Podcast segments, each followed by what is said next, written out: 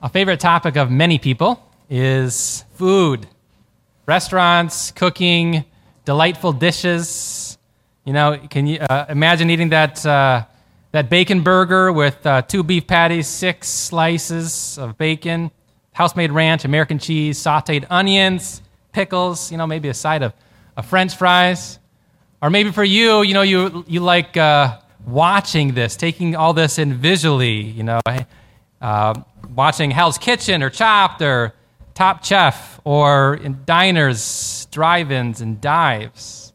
Who, after all, doesn't enjoy sumptuous dining?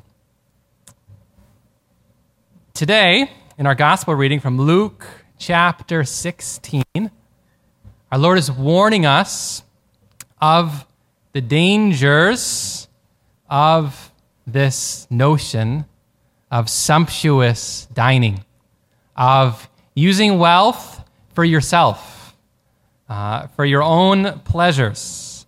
He tells the story of Lazarus and the rich man. This rich man, he says, dined sumptuously every day, while Lazarus, this poor beggar, just outside his house, lay hoping to have just a few scraps from the rich man's table course, in the, in the afterlife, the rich man, for his selfish indulgence, was punished. And uh, Lazarus finally got his reward. The message of this parable, uh, the teaching that our Lord's trying to convey, is that wealth, if it's uh, dined on, used for oneself, to engorge upon, can especially be very dangerous. Uh, this is perhaps a, a, stark warning for all of us, uh, many of whom I'm sure have money in the bank. We're really wealthy if you compare us to the rest of the world. There is a way to use your wealth well, use it for holiness. I'll talk about that in a moment. But first, what I think our Lord wants us to understand is that our possessions, our wealth, all that we have, really, it can be very, very dangerous. Uh, in fact, it's hard to get to heaven as a wealthy person. Remember the picture that our Lord gave? It's like trying to get a, a big old camel and cram it through a little tiny space like the eye of a needle. Not easy. He said that's what it was like getting to heaven as a wealthy person. If you've got stuff, if you've got money, it's an ongoing temptation to use it for yourself. You know, it's much easier probably to be a poor person to not have those temptations. This is perhaps why uh, we have so many saints who lived lives of poverty. Uh, wealth can be detrimental, poisonous to the soul. Jesus said in Luke chapter 6, He said, Woe to you, rich, for you have already received your consolation. You've already got your satisfaction. Uh, you know, here in this life, meaning you're not going to get it in the next. In Luke chapter 8, he talked about the seed of the Word of God being choked by the cares and the riches and pleasures of this life. Uh, people dining sumptuously on their wealth here and now. And of course, in James chapter 5, uh, St. James says, Come now, you rich, weep and howl for the miseries that are coming upon you because you've lived in luxury and pleasure. James is saying that uh, if you have been living sumptuously in this life, this is a good way to experience very quickly spiritual death. So, wealth, it is dangerous, much less tempted to be poor. Wealth leaves you with lots of temptations toward wasteful indulgence and quickly becomes the grounds for punishment for this terrible torment, like we heard about the rich man experiencing in our Lord's parable of Lazarus and the rich man. So, how then should you use your wealth, your possessions, all these things that you have? There is a way to use it well, to grow in holiness in spite of having money, in spite of having a nice house and uh, you know, a large bank account. The way to do this is simply to stop dining sumptuously. Stop using your wealth, your possessions for yourself in a self gratifying way, for your own pleasure. Instead, hold them at a distance from you. Treat your wealth, your stuff, like a stinky diaper, all right? So I don't know if you've ever seen anybody carrying a diaper, but I can't ever think of a single instance where someone takes a diaper and holds it close and kind of fondles it. No, everybody takes this diaper and they take it, they touch it as little as possible, maybe with two fingers, they hold it at arm's length, far away from them. This is how you are to treat your wealth. You hold it at a distance from you. In a healthy relationship with your stuff, you have a healthy dislike. Uh, you despise it. That's what our Lord said. He said, Anyone who comes after me, who does not renounce all that he has, cannot be my disciple. This does not particularly mean that you need to be impoverished.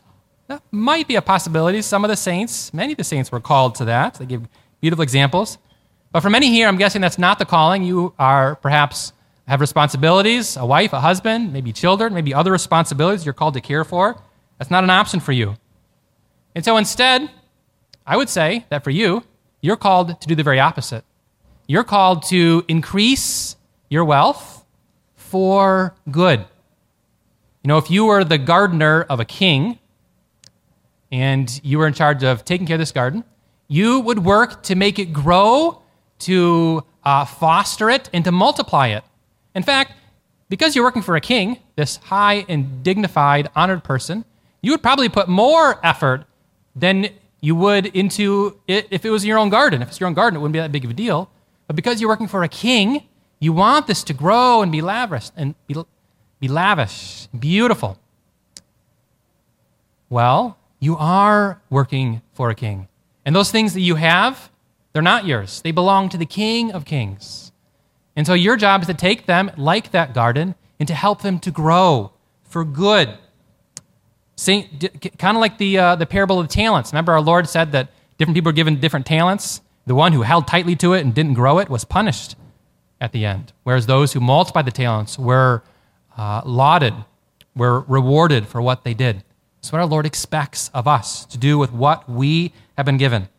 St. Francis de Sales, the dental doctor, who died back in 1622, he says, Our possessions are not our own, but were lent to us by God to cultivate them.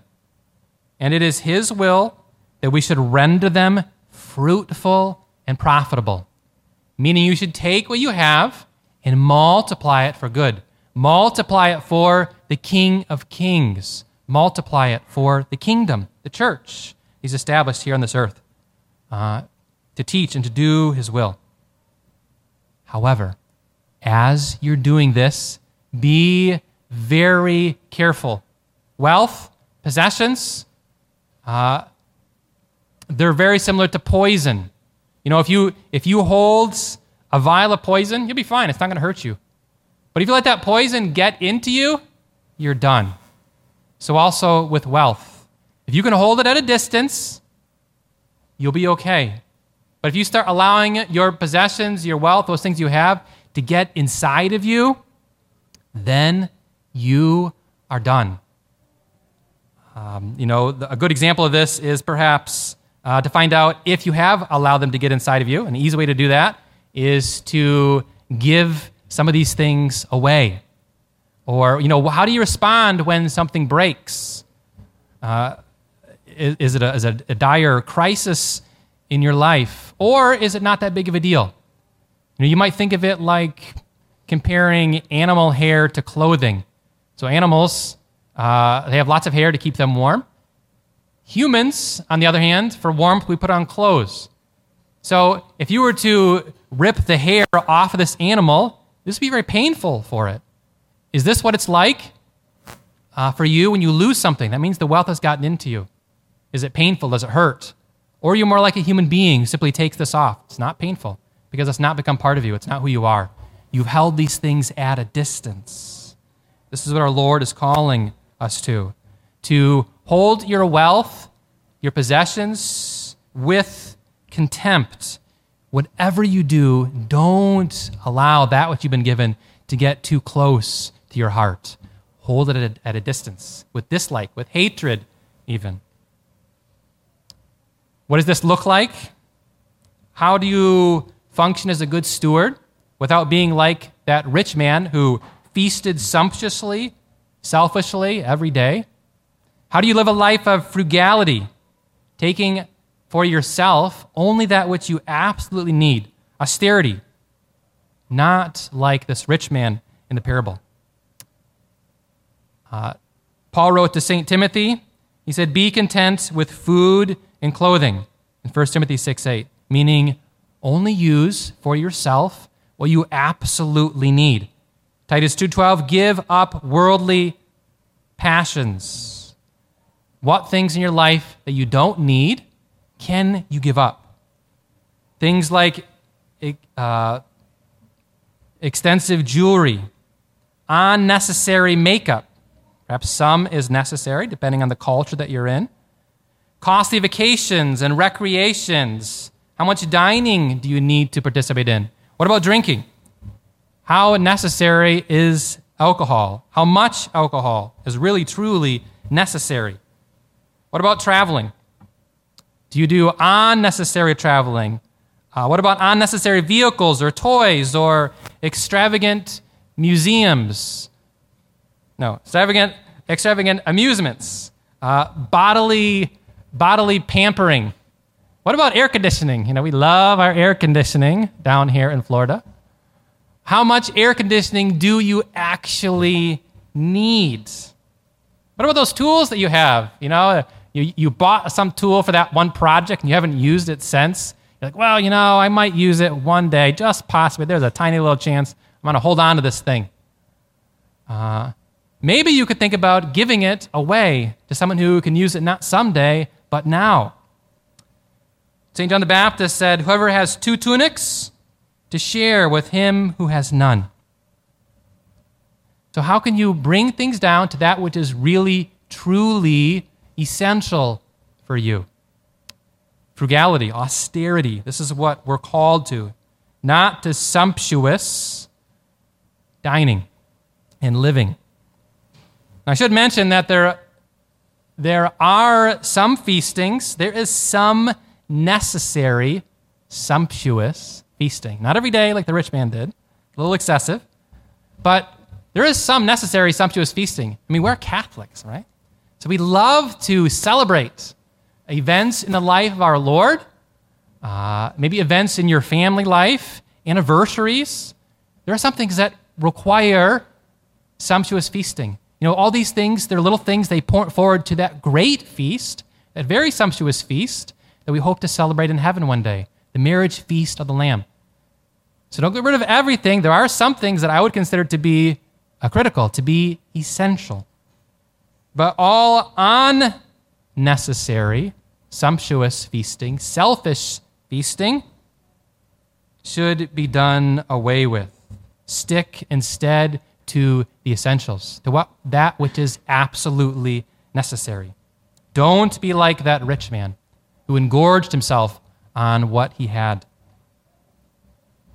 If you can do this, then you will be able to be a blessing to those in your lives, like Lazarus, the poor, those who are in need. You'll be freed to, to be the person that you are called to be.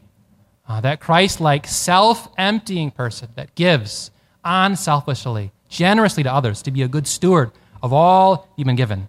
If you're willing to hold your wealth uh, at a distance from you, not allowing it to get inside of you, not uh, allowing it to poison you. King Louis, St. Louis, the ninth of France, who died in 1270, great example of this. He was, uh, did an excellent job multiplying his wealth. During his time over the kingdom, this was a time of great economic prosperity for the kingdom of France. He was very generous. He uh, was a patron of the arts, of learning. He built many churches and hospitals and houses for the poor, cared for the poor. He brought them daily to eat with him. And unlike the rich man, St. Louis would first feed the poor, and then he would eat after them. He would eat their scraps. A beautiful example of humility, of taking only that which is most essential to yourself and giving generously as a good steward of all that the Lord has given to you, that God may be glorified. Amen.